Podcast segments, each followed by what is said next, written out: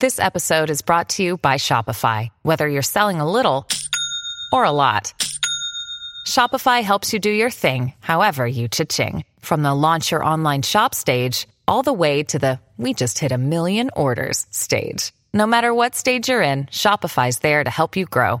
Sign up for a $1 per month trial period at shopify.com slash special offer, all lowercase. That's shopify.com slash special offer. The following program is brought to you by your friends at Podcast One.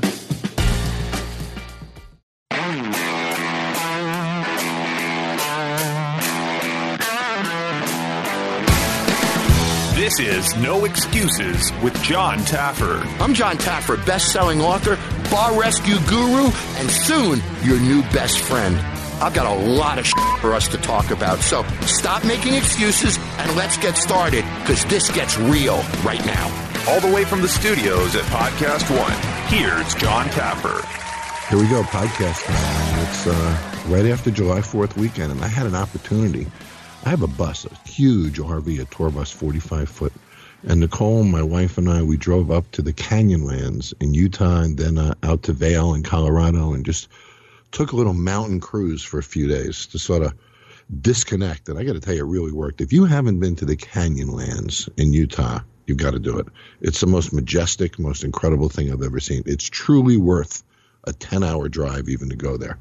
So if you're in Denver, if you're in Salt Lake City, if you're anywhere in that area of the country, make sure you go to Canyonlands. It's really, really special, and it shows what a treasure uh, America can be. So, July 4th is over, and we're all sort of getting back to the groove of summer. And uh, last night's bar rescue was. Uh, I watched it. I don't get to watch a lot of them because I'm, I'm I'm so busy taping them that more often than not I, I get to watch the cuts. And when we make Bar Rescue, what a lot of people don't know is uh, uh, we have about 200 hours of video time. And uh, our editors go into an editing bay and they start editing it down. And the first cut that we look at could be about eh, 60 minutes, 65 minutes. And then we edit it and edit it and edit it. And we go through about eight cuts by the time we get to the final cut. And the network, myself, our production company, Three Ball, everybody makes comments and refines it until the cut tells a story uh, uh, um, that is indicative of what happened. So, so characters who are more important in the story become more important in the cut. Characters who are unimportant in the story become less important in the cut, and, and that's how the story is told. And uh, uh, I get to watch the cuts, of course, because I have to to provide comments. But uh, I don't get to watch the show that often on TV, which is sort of a bummer because because uh, it has a different energy when it's on TV. But last night, I actually got to watch it, and I watched a Back to the Bar that was taped, whew, I guess about a year ago, and it was emotional. I got to tell you, I teared up. First, Mark and Ozzy was an amazing story, and, and you know they had Badlands, and I opened this country nightclub for them, and they were doing so well. And then the landlord came in, and the building was bought. And make a long story short, they had been together for uh, uh, almost eight years and they were always waiting to get married, always waiting to get married. Last night, and it was great. Mark proposed to Ozzy on Bar Rescue, and she had no idea it was coming. This was all completely legit, and she and parents were there, and it was a great, great moment. But the most powerful to me was seeing JP and Edith again. Uh, uh, JP and Edith uh, at La Luz was the most emotional bar rescue I ever had. And I know I've told this story in the past, but I'll tell it really short. I got my SUV to do bar rescue. Edith, the wife, gets in the car with me. She's got a gift bag. She tells me she's got a gift for her husband for their 14th anniversary, and it was divorce papers. He then flirts with a girl. She goes in, slaps him, throws a drink in his face, rips his shirt out, gives him the divorce papers, and that was the first night of bar rescue. For the next three days, I don't think I ever beat anyone up as much as I beat up JP because it really bothered me. Edith was a good woman. She had young children at home. He wasn't even coming home at night. His disrespect of Edith really bothered me, and I showed him. I later learned that I was the only person in his life that had ever spoken to him that way because he was a pretty tough guy, and he came close, as he said in last night's Back to the Bar, to kicking my ass. But something happened at the end of that episode. I saw it in JP's face. There was a moment that didn't make the episode of Bar Rescue when JP pulled me aside and said, Listen, I want you to know. And he started crying. You're the father I never had. And what you did for me, it, it, it beat me up in all the right places. He goes, Thank you. And then they talked about last night that he had sent me a letter, and he did, and he sent me a letter, and he's from the Dominican Republic, and JP is a very uh, ethical and honorable man. And sent me a note and said, "You ever need anything?" Blah blah blah. And it was about four pages. It was one of the most personal notes I've ever received. And the show ended with Edith and JP tearing up the divorce papers, Edith putting on her her wedding band and going back on. One of the greatest things that ever happened to me in Bar Rescue was about three months after the episode shot. Now I left and I haven't heard from anybody. I got an email. JP and Edith are having their fourth child. And uh, uh, that was really exciting. So they're doing great, and it was wonderful to see them, but quite emotional. And if you look at JP, what you can see is a man who's been overtaken by the pressures of life, a really good guy who got in a bad place. And so many bar rescues are that. If you didn't get a chance to see last night's episode, it's on the Paramount website. I'm sure it'll air before this week's episode, as they normally do. So the episode that was new this week will run before the new episode next week. Make sure you watch this one. It's really, really emotional with one of my favorite couples, JP and Edith, ever in bar rescues. So, uh, uh, those of you who think Bar Rescue isn't emotional to me, it is. Every episode, when I can move somebody's life or affect somebody like I did JP or Edith, uh, or to think that I might have prompted a marriage between Mark and Ozzy, these are the greatest moments of Bar Rescue. They mean far more than any check, any television rating, or anything. Those are the things that feel really, really good. So I got to congratulate Travis Pastrana. And if you don't know this, he went yesterday and he did a motorcycle jump, three of them, at Caesar's Palace that was just really unbelievable. He used an Indian Scout FTR 750 motorcycle to jump 143 feet to clear 52 crushed cars. Now, Evel Knievel crushed 50 cars. So Travis crushed 52. Then he flew 192 feet over 16 Greyhound buses Evel had done 15 Greyhound buses in 1975 at Ohio Kings Amusement Park. Then he cleared the fountains at Caesar's Palace, which Evel didn't do. And if you look on YouTube or online, you'll see the video. Evel Knievel tried to jump the fountains at Caesar's Palace and didn't make it. Went down, went over the, the handlebars, broke God knows how many bodies, and he was out of service for quite a while after that. So Travis, in the later years of his life, as he's about to retire, actually did this and broke these records, uh, which is really amazing when you think about accomplishment. You know, we all try so hard to, to, to make more money, make more friends, get more out of life than what we do. And, and, you know, you hear about a guy who's truly risking his life to do so. And I've often thought about, you know, the astronauts that sit on top of those rockets that could explode at any moment, or Travis as he's going up that ramp and how accomplishment and purpose is worth all that risk to them. And how the risk pays off to him in his way. Now, you might watch that and say, anybody who does that is a nutcase to risk their lives uh, uh, to jump a fountain at Caesar's palace. What's the point of that? Well, the point is his, not yours. And if it's an accomplishment that is powerful to him that he wants to achieve, hats off to him for achieving it. And when you consider the risks that he took to achieve it, hats off again. Really, really remarkable. So, Travis, you now beat Evel Knievel's records, and I'm curious to see if anybody else tries to beat yours. I was reading a, an article about Amazon the other day that was fascinating. Amazon's program for underperforming employees includes a courtroom style video conference with a jury of peers. Imagine this for a moment. If you have a performance issue at Amazon, according to this program, which is called the Pivot Program, employees who are put on a performance improvement plan have three options. You can quit and receive severance pay. You can spend the next couple months providing, proving your worth by meeting certain performance criteria set by your manager. So you're on a uh, prove it or go program.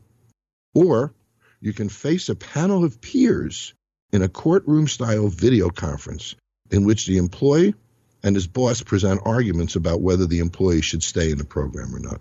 Here's what's interesting 70% of the employees lose the trials, meaning they must choose between the first or the second. So either they have to quit and receive severance pay, or they got to spend the next couple of months reproving their self worth to the company. And I find it interesting because employees get to choose either one manager or three non managers as their jury. So imagine this You're one of those three employees chosen. The employee who who is up for a trial, I'll call it, in a pivot program, uh, uh is arguing with the manager. You want to get ahead in the company. Aren't you going to take the company's side in those situations? How often are employees going to take the side of the employee in those type of a situation? So, you know, they said it was bizarre to have three jurors who may have no previous experience ever interacting with the person that, th- that they're with, and it's a popularity contest. So one of the people who wrote the article said the interaction with jurors is really the jurors trying to get brownie points with their boss. So the employee is in a 70%, I'm going to lose this battle situation, which means either they have to quit and take severance pay or be put in a class in the pivot program where they're forced to prove themselves every day. That isn't human resources as I know it. And, you know, I have a real issue with providing that type of power to three employees in a political environment where siding with the company benefits them greater than siding with the employee. That whole process seems to be a little unreasonable to me. And I think that Amazon should take a look at that and determine a process that, that is more inspiring to cause improvement and doesn't cause uh, uh, such an unfair outcome so many times. You know, it's interesting. We were talking about Travis and uh, his jump over Caesar's Palace fountain and, and the accomplishment and the risks that he took to achieve that goal.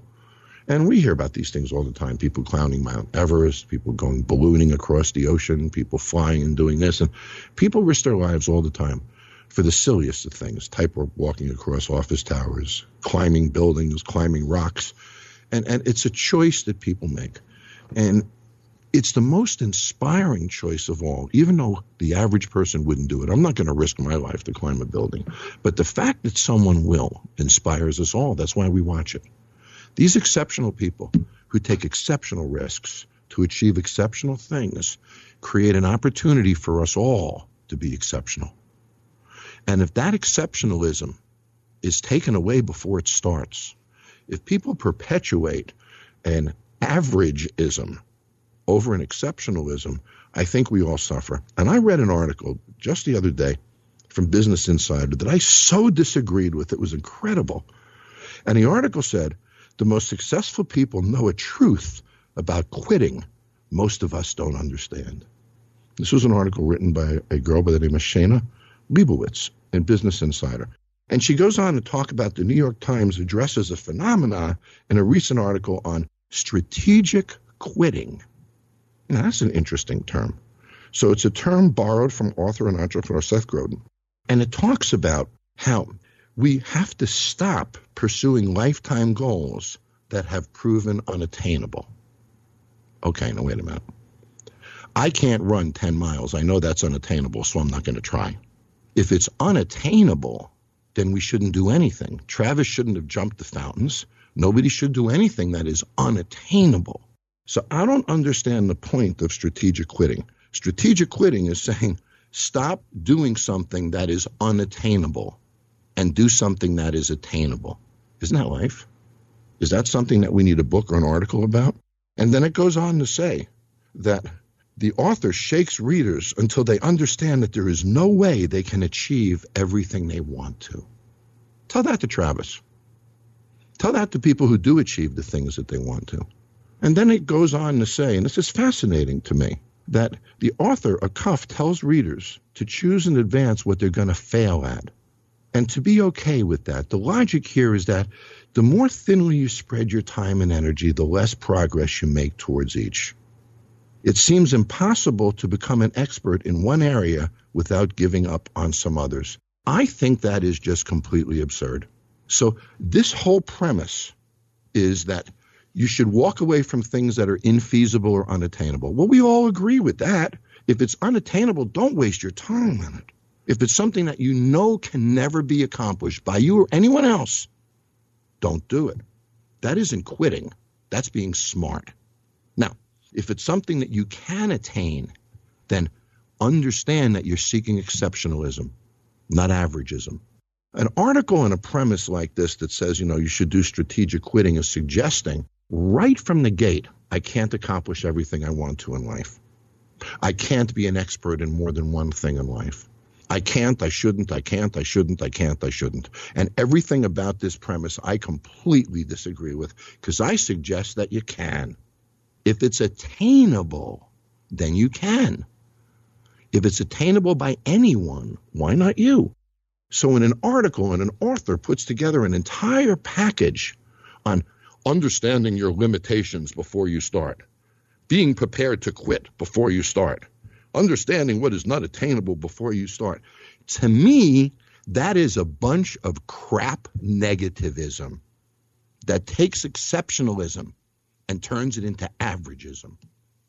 Stop thinking about the things that we can't do and start thinking about the things that are attainable, the things that excite us. That's what the future is all about, what we can attain. So when people put all of their effort into strategic quitting and, and breaking away from what you can't attain, and you know, I think it's lunacy. And sometimes, and maybe you've heard me say this before, sometimes the naysayers need to shut up so that the yaysayers can get it done. Because if we always listen to the naysayers, we wouldn't have iPhones today. We wouldn't have the technologies today. I think that the most successful people know a truth about quitting most of us don't understand. I think it's a crock of bullshit.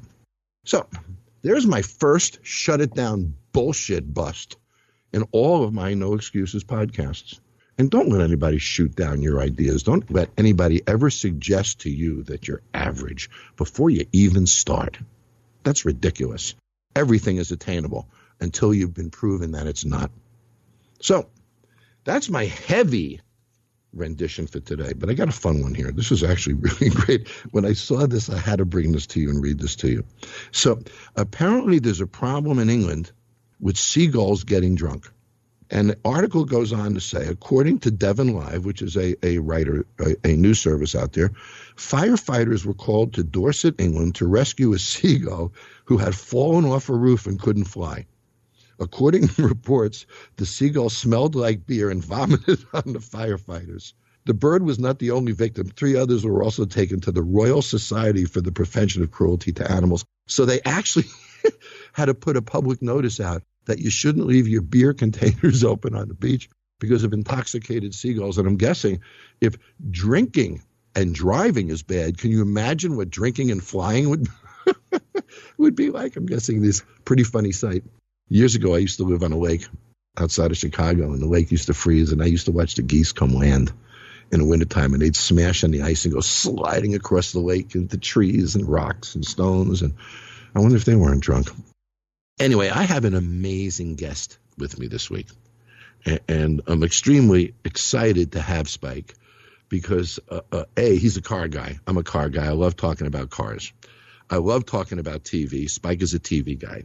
And I love talking about some of the shows and things that he's worked on. So this is one of the greatest guests I could ever have. And when I read you Spike's bio, you're going to be blown away. Because as great as I knew he was, I had no idea the depth of Spike's work. Don't shut down this podcast yet. No Excuses with Jon Taffer continues next.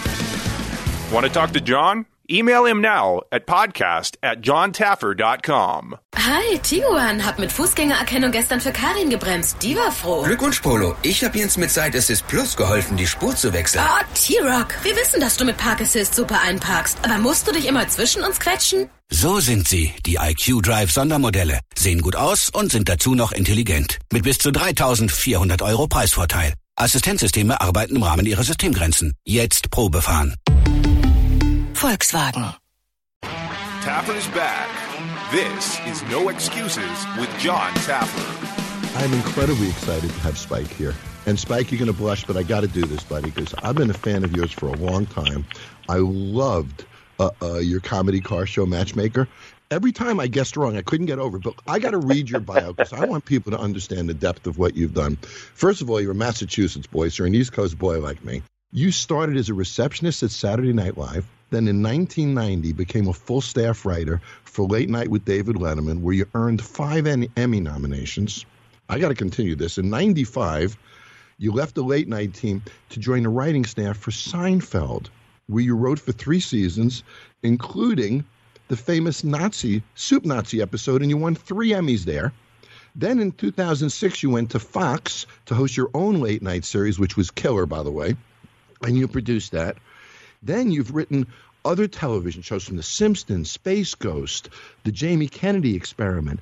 Now you're continuing to work with Jerry Seinfeld. You co-wrote Bee Movie and the 2012 Acura NSX Super Bowl commercial, and and now uh, uh, you you you you I'm guessing pursuing your passion with cars. But Spike, I am a huge fan, buddy. I have loved your work for so many years. It's an honor to have you here. Oh, thank you. Thanks a lot. And I, I hear a lot a lot about you from my friend Kevin Kay. Who, uh, well, Kevin is, TV is the president of Spike. Yep. so about how well your show does for them and how much money you're making them. I hope I you're am. getting some of that money for yourself. yeah, yeah, I'm doing pretty good. Funny when, when Paramount launched, I went to the opening party, and uh, uh, somebody said to me, Kevin Doug Herzog had said to me at the time, "Thanks for keeping the lights on for all these years. That's Yeah, how much Bar. Rescue That's runs." right. That's But, the word. uh, that's the word out here. Yep. You know, years ago, I, I was very close to Kelsey Grammer, and I used to go to the writing room at Frasier, and they'd have pillows on the floor, and these guys would be laying around the floor, and, and it'd be food and wrappers everywhere, and they'd be there to two, three in the morning in the writing rooms, and I always thought that was the coolest job in the world in those writing rooms. And, and how did you transition from receptionist at Saturday Night Live to writer for Letterman? Um, I was writing jokes. Uh, uh, as you probably have guessed, I didn't really want to be a receptionist. I just wanted a job close to the show I love, Saturday Night Live, and and then uh, David Letterman. So while I was there answering phones and doing my job to the best of my ability, um, I was also writing jokes for Dennis Miller, uh, who was hosting Weekend Update, and eventually he started doing those jokes, and eventually people started taking notice, and I was, uh, you know, invited to uh, do submissions for David Letterman, and, and that's how it happened. very different comedy because Dennis is sort of more intelligent, uh, uh, linguistic kind of comedy, if you will. Very different from Letterman's approach, right? That's true. That's true. And it, it- you know, if I uh, you think about way back then, when I, I was in college and I was watching Letterman every night, so that really was the target for me. Saturday Night Live was my favorite show growing up. So when I'm 10 or 12 years old, we would watch it every Saturday night and die. So, you know, I had, I think because of my dad, I had a pretty broad uh, exposure to comedy. And that's, you know, everything from the Marx Brothers to, you know, the Monty Python guys, Saturday Night Live, Jerry Lewis, just a ton, you know, George Carlin albums. It, you know, I, in some ways, you know, and I never realized it. That was kind of the education that I that that my comedy education. So when, when it came time to just write anything, so you know, I liked Dennis. I thought he was hilarious. A lot of a lot of guys weren't writing for him at that time, and I saw an opening, and I saw how they did it. I just kind of put it together, you know, in his voice. I was watching him do Weekend Update every Saturday night, absorbed the voice a little bit, and then started writing like that. And I really, I had no idea where it was going, and I had no idea that he was even going to do any of the stuff. And I was very surprised when the stuff not only went on the air but got laughs. You know, And, and, and I got to take because you know people try to do it for me sometimes. Writing in somebody else's voice with their pace and their personality and their character, and it's not an easy thing to do. It's not, except when you're immersed in it. So I, you know, I imagine I've never done one, but I've never done a foreign language immersion program of any kind. But when you're around the comic or the person you're writing for, and you're sort of a you're immersed in their world, it becomes a lot easier because you're seeing what they're doing and what they're rejecting, and you're hearing them talk, and you're kind of getting that voice in your head and you know, I, I don't know if I have a, uh, or comedy writers in general just have overdeveloped imaginations where they can, you know, hear the person's voice in their head and construct a line and then hear it done in their head, or if that's just part of what makes me crazy but serves me in the comedy writing world. and then in my normal life, it's just called daydreaming and not paying attention. So when you were working on Seinfeld, I got to believe that, that that was a very collaborative process with everyone. Yes. And this is a very unfair question, but I'm going to ask it anyway, Spike. What was the most fun writing room you've ever been in? you know, they were all great. My two favorites were the Letterman writing room and uh, and the Seinfeld writing room. They, See- you know, they were just. It was all about what was the funniest line, and there was a lot of camaraderie. And there were no pillows or 2 a.m. mornings. We weren't doing that nonsense. Everybody wanted to get out of there and have a life. But, um, you know, they, uh, it trickles down from the top, just like a business, I guess, is, is, is you're in the world of business. And if you've got somebody who really appreciates comedy, has a good personality, and makes for a fun office environment, that trickles down to the writer's room. So, you know, you lock up, you know, 12 funny people in a room, and it's it's like any dysfunctional family, but in general, it's pretty fun. Was there a soup Nazi? Was there a person who that was mimicked after? Yeah, yeah you know, these were two different styles of writing. On, on Letterman, we would come in, it was a nine to five job, let's say. So you'd come in in the morning, they'd say, all right, this is the top 10 list. Everybody write 25 of these jokes for the next hour, and then Dave needs monologue jokes for the next hour, and then let's start thinking about act ones and act fives for Thursday. We have holes here and there.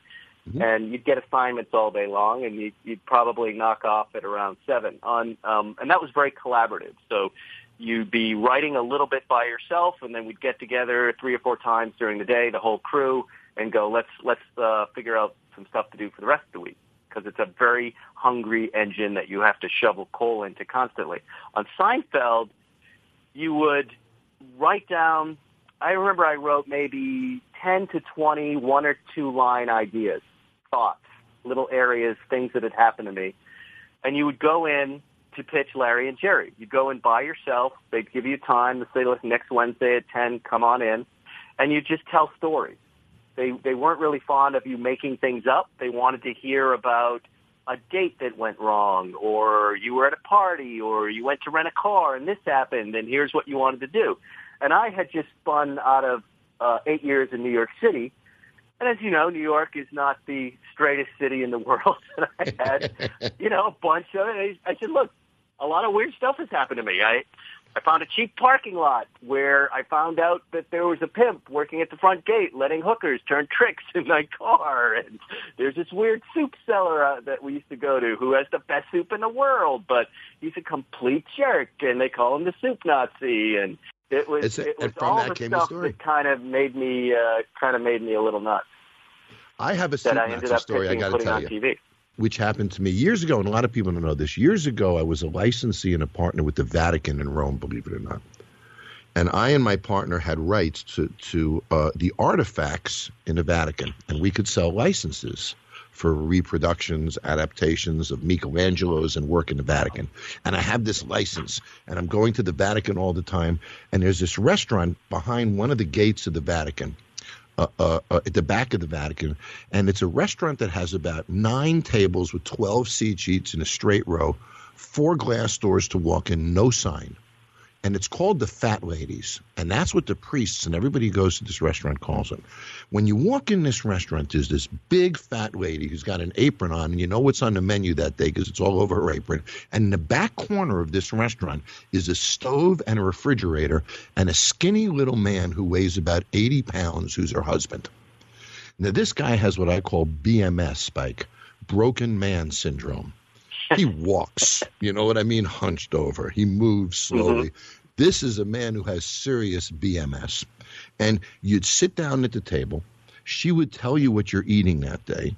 There was no condiments, nothing like that. She would drop a bowl of the greatest pasta you've ever had in your life on the table.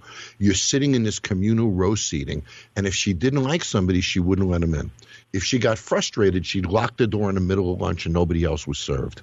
If if you didn't like what she was serving and you asked her to modify it, she would go crazy and throw you out. And she was the fat lady. And it wasn't only the fat lady that really impacted me. I learned all about the whole premise of broken man syndrome eating in that restaurant, watching this poor man in the corner. and that was my soup Nazi story. I'll never forget it.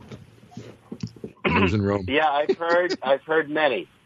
I bet when you. When that have. episode came out, I, I started hearing about is this based on the uh, uh, Philadelphia cheesesteak guy? Like, no. Is it based on the Houston deli owner? Who? No, it's not based on him. Every I think every town and city across America has their their version of that guy. Well, look, you know, some people prove that you can make money and a living being a dick. I mean, Bar Rescue has sort of proven that for me in a sense. Well, you're, you're the perfect guy to talk to about this. So you obviously you've seen the episode. You've seen the guy's demeanor. He in real life was a little meaner and a lot more vulgar than portrayed in the episode. Uh, you know, he was a little bit of a misogynist, let's say. You know, he would scream at people. He would also not just say no soup for you. He would swear and curse them out. And you know, New York people are giving it right back to him. Very interesting dynamic in the line. If he was yelling at you after you didn't order your soup right, everybody in the line kind of turned away and pretended not to see it. It kind of socially ostracized the person Yeah. who didn't get the soup, and they were just culled from the herd. They were they were sent away. Okay, So, so, now so uh, what? whenever I go back to New York, I go down there to get some of the soup. And it's now you go there, there's no line. The guy is gone, but it's his stand, it's his brand, it's his soups. There are two like surfer dudes. They're like, "Hey man, hey, you want some soup?" They're super friendly.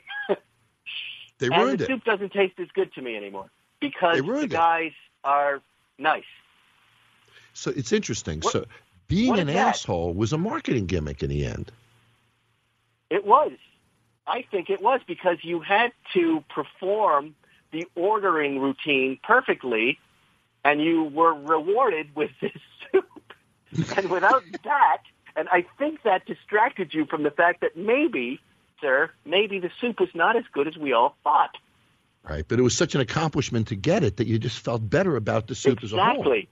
now add winter and cold to the mix where you're freezing and you get this hot soup. He really figured it out. He really figured out how to make that work. But had he gone on your show, you would have told him to be nice to his customers, and it wouldn't have worked. Maybe not. Maybe not. Have you always been a car guy? Not really. I, I mean, I always liked them, but it wasn't. It wasn't until I started working for Letterman, and then Jerry, where I think they noticed before me that I was a car guy, even before I really knew that I was. If that makes sense. So have you seen Jerry's collection? Yeah, yeah, yeah. I drive drive those cars. I've known Jerry for a long time. So you know, when I I, I bought this old 911, that uh, Porsche 911, uh, after Letterman told me, he goes, "You're a Porsche guy." He, somehow he knew this. I don't know how he knew it, but he said, "Go get an old 911." He let me drive some of his cars, and I bought this car for six grand that I drove around New York, and I I would have Earl Scheib painted a different color every year. I, I didn't know anything about cars, obviously, but I just liked that Earl Scheib had this ad: you could paint a car for ninety nine dollars. So every year I painted a different color and bomb around the city. So when I went to New York, I took that car. Um, I mean, went to L.A. I took that car to Seinfeld and I pulled it into the lot, and Jerry saw the car and he said, "Well, he goes, that's the right car, but it's the wrong example. We need to get you into something new." And you know, that was just to, to me. Jerry was just my boss. So it's like, well, what, do I have to go buy a new car now to work for this guy? I, I don't understand. but that became this very funny kind of working relationship, Porsche relationship with Jerry. Did you buy the new Porsche then? Yes, I did get a. I got. I got a few. Spike, you're a guy who goes from exciting project to exciting project. Uh, what's next? Well, the next iteration of Car Matchmaker that we're working on and, and figuring out right now has me very excited. But I uh, I started my own little small business, my own production company a couple years ago with uh, an old friend who was a former intern on Letterman, who was in the unscripted side of television, as you and I have both worked. Yep. And uh, he's going to run unscripted. I'm going to run scripted, and and you know we've set up shop down at Santa Monica Airport, and we're out uh, selling shows Wow, And- congratulations, man. but I'm really loving just playing it, playing executive, having another little place to incubate projects that maybe I can jump in front of the camera, or maybe I can write, or maybe I can just help conceive and help launch and have somebody else run. But I, I'm liking that measure of control over over uh, my work, where you know, as you know before, it's it's a brutal business. You know, it's it's the truth. For me, Spike, it's fascinating because I was a hotel guy. So I ran a huge resort upstate New York when I was younger. Ran and owned restaurants, took companies public, ran and created one of the largest trade shows in America. I've done a lot of things. Seven years ago, I go into the television business. Now I'm executive producer of my own show. It is the hardest thing I have ever done in my life. First of all, getting on Right. TV is a bitch. Staying on TV is a bigger bitch, right? Yes. Well, yeah. Look, look what happened to me. I thought I had seen it all in 20 plus years of television, and I have a hit car show that's a hit, but the network gets canceled. That That's unbelievable. I didn't know You- that was a possibility. now, wait a minute. We love your show, but we're canceling the network. And It's so- funny that you say that because I laugh because Bar Rescue Yeah. survived Spike. Yeah, no, So- you did. Your network so- got transitioned. That's right. So you're going through the same thing. So you're going to take that format to a new network. So you outlived the network, buddy. I outlived the network. No, I know. We're on NBC Sports right now. They're running repeats there, and we're we're we're talking to them about doing new episodes of the show. I don't know that they're going to get their act together fast enough for that to happen, but I have uh, another little car format in the works that I'm super excited about, and and we'll see what happens. So, so what's your advice for someone getting into TV today? And I know this is a loaded question because it's so hard. You know, my career started with somebody looking at me and saying, "Jon, you will never uh, uh, frickin' be on television. You're too old. You're not good looking. It'll never happen." That's how my TV career started. What do you say to the person who's told not to do it? That's that's well. You just highlighted one of my very first rules, which is there are no rules. I had a guy say that to me when I wanted to be a writer. You can't write. You don't know how to type. He was correct. I didn't know how to type. I said, well, what does that matter? Writing is what comes out of your head. It's the idea. It's not how you get it down. I'll hire someone to type. so that's the first thing. Don't listen. If, if you have this gut feeling you're supposed to do this, this this little voice in your head, like, huh, I think this is what I'm supposed to do. Follow it for a little while and see where it goes. I have a couple other little rules, and it changes all the time. And we, I was just discussing this with another friend of mine who's got a very successful law firm here in Los Angeles. Putting yourself in a city where things happen is also a good strategy. Uh, he and I were talking about this this uh, uh, uh, woman he knows who was in the Go Go's and hearing her story. Remember the band the Go Go's? yep.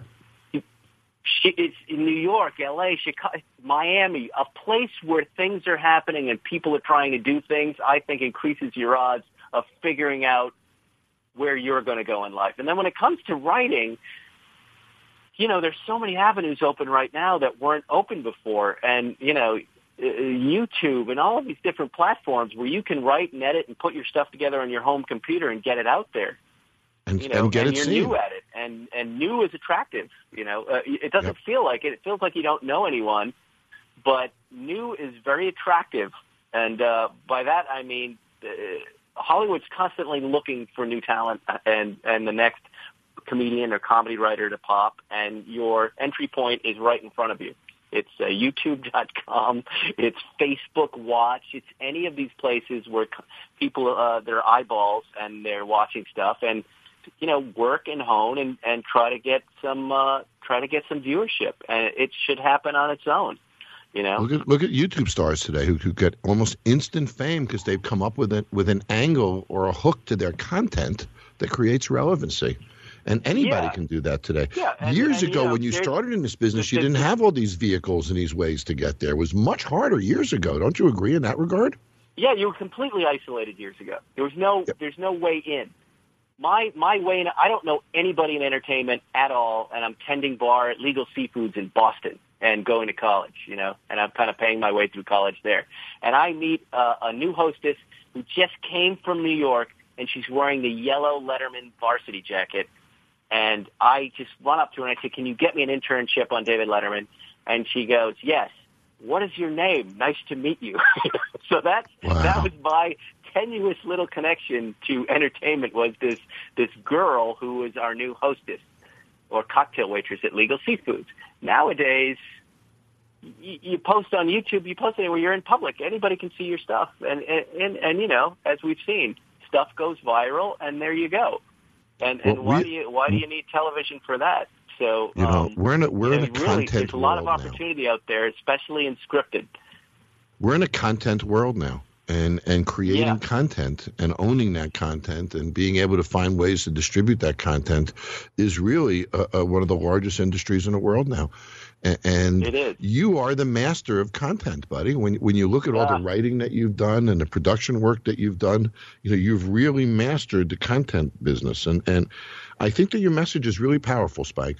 You know there are no rules. If if people out here want to accomplish something do it. You know, I went into TV when I was 50 years old. Uh, uh, and started a whole new career.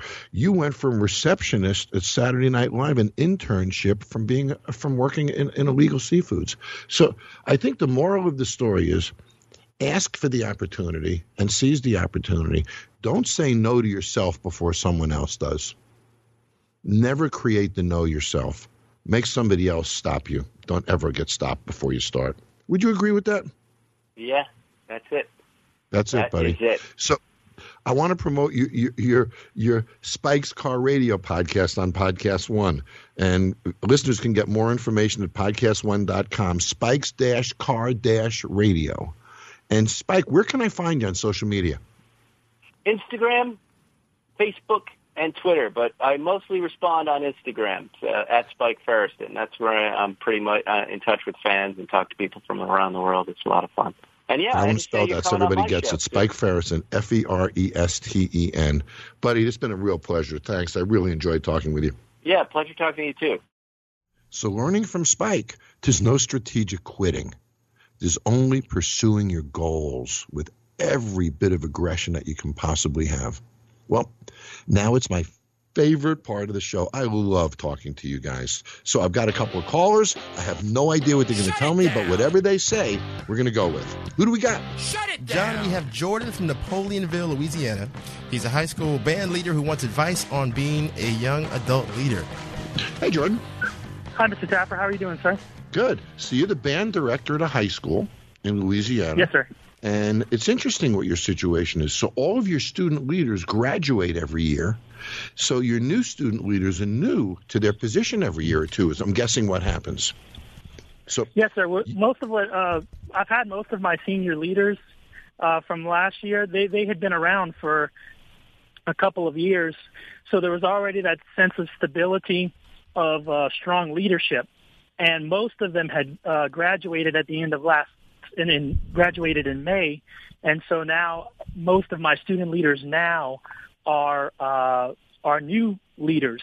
And so uh, my question to you was, um, what what type of advice do you have for for those young adult student leaders who are brand new to their positions? You know, first of all, uh, um, anytime if you knew who those student leaders were last year, I would put the burden upon the exiting student leaders to help train and inspire the new student leaders. And I would affect some kind of a turnover if you can, but you might not always know who those leaders are. Here's what I teach leadership isn't something that's given, leadership is something that's earned. We do extra things to become leaders, we lead by example. We always provide a positive message. We always contribute. Leaders bubble up to the top because they're inherently examples. Yes, And sir. Students that are leaders have to know that they are now the example, which means they have to get there first, leave last. They have to be the first to volunteer for projects. They have to be that example.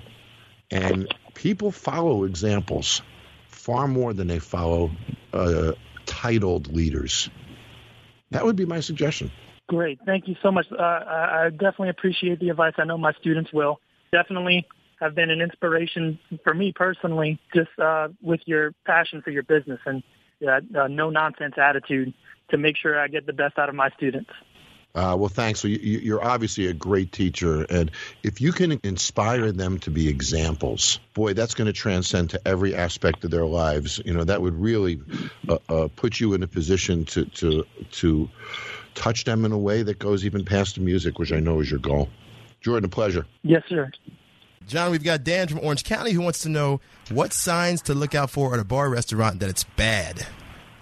You know, it's funny. I'm reading your note, Daniel, and and it seems like every you wrote every failing bar I go into has a dirty, filthy kitchen, and, and you know, you, you what are the tip-offs that you shouldn't eat there?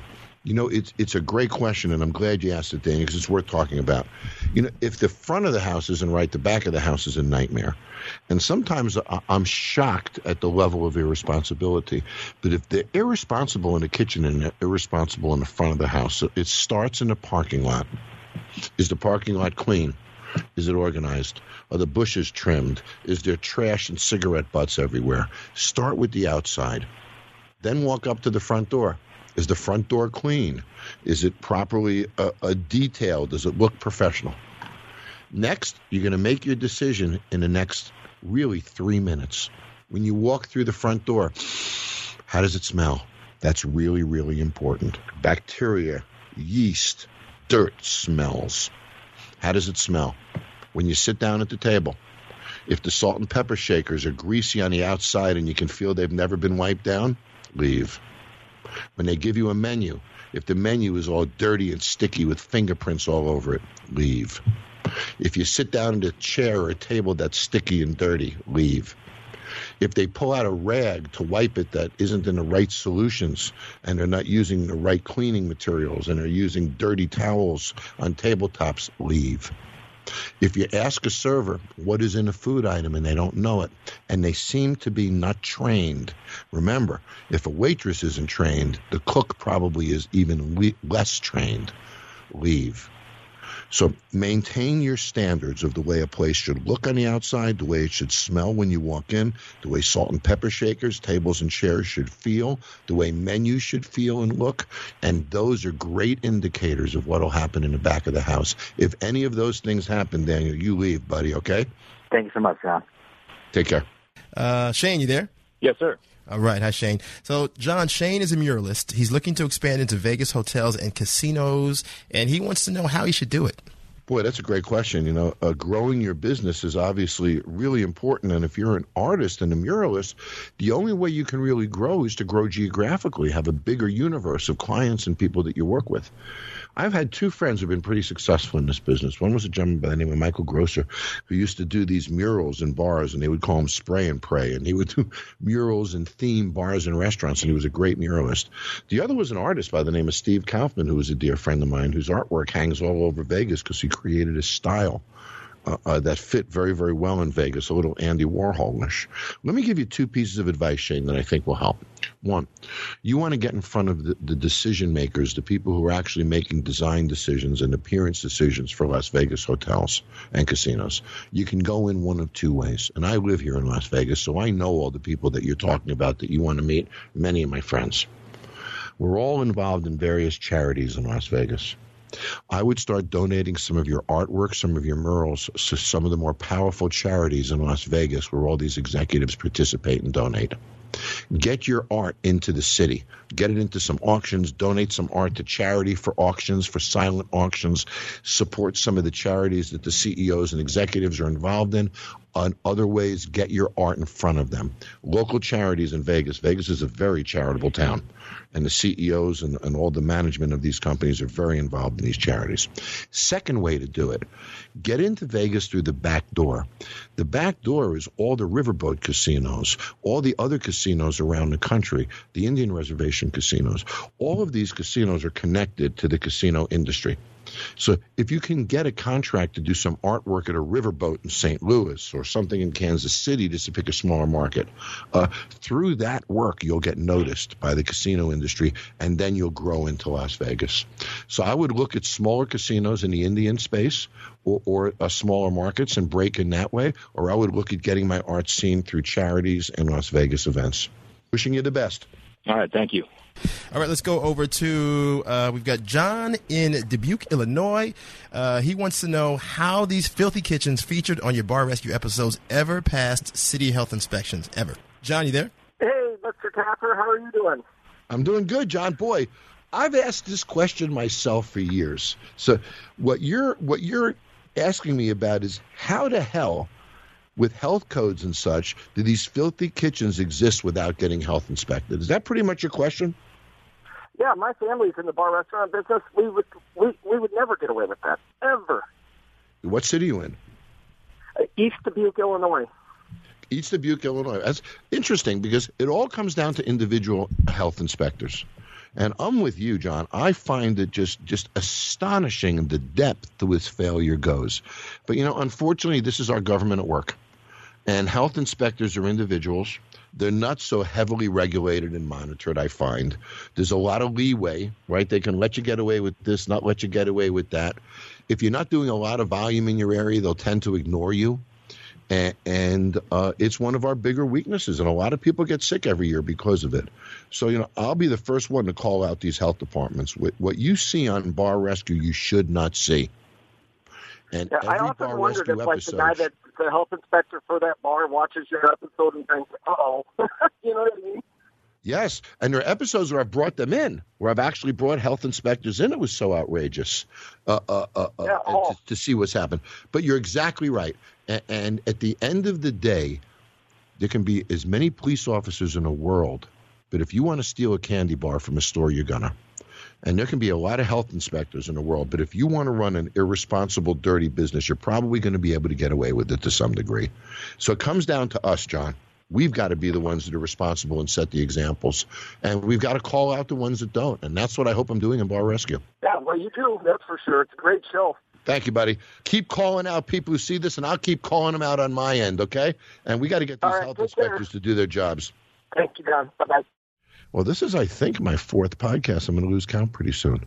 So, to me, the most important lesson in this week's podcast is don't give up. Don't do strategic quitting. Understand dreams aren't really dreams, they're goals. And if anybody can attain them, you can. So there's no strategic quitting, there's no giving, up. There's only being passionate and going forward and having fun, man. That's why we're here. So I want you to do something for me. Please hit subscribe at Apple Podcast. Go to podcast1.com or the Podcast One app, and you can hear brand new episodes every Tuesday. I want you to get my podcast downloaded automatically. I also want you to follow me, Jon Taffer on Facebook, at Jon Taffer on Twitter, Jon Taffer on Instagram, or you can email me anytime you want at podcast at jontaffer.com. And I really want to hear from you. Send me questions, comments, what you'd like to talk about on the show. Any input you want to give me, I'd love to hear it because this podcast is all about you guys, not me. Talk to you next week. Thanks for listening to No Excuses with Jon Taffer on Podcast One. Download new episodes every Tuesday here on PodcastOne.com, the Podcast One app, and at Apple Podcasts. Make sure to rate and review.